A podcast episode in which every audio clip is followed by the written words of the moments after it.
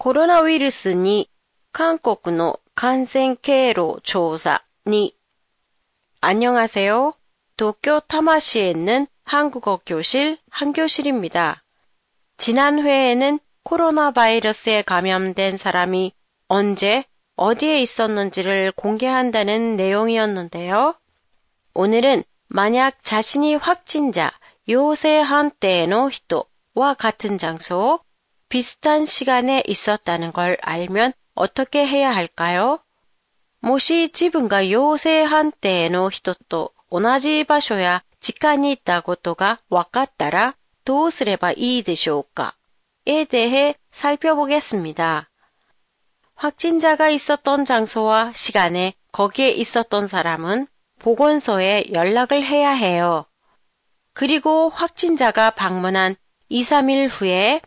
그곳을 방문한 사람도 마찬가지로 보건소에 연락을 해야 해요.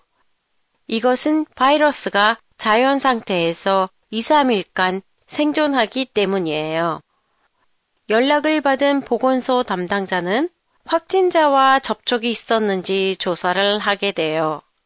발열, 기침 등의 증상뿐만 아니라 마스크를 착용했는지 등 여러 가지 상황을 종합적으로 조사해서 접촉했는지를 판단하게 되지요.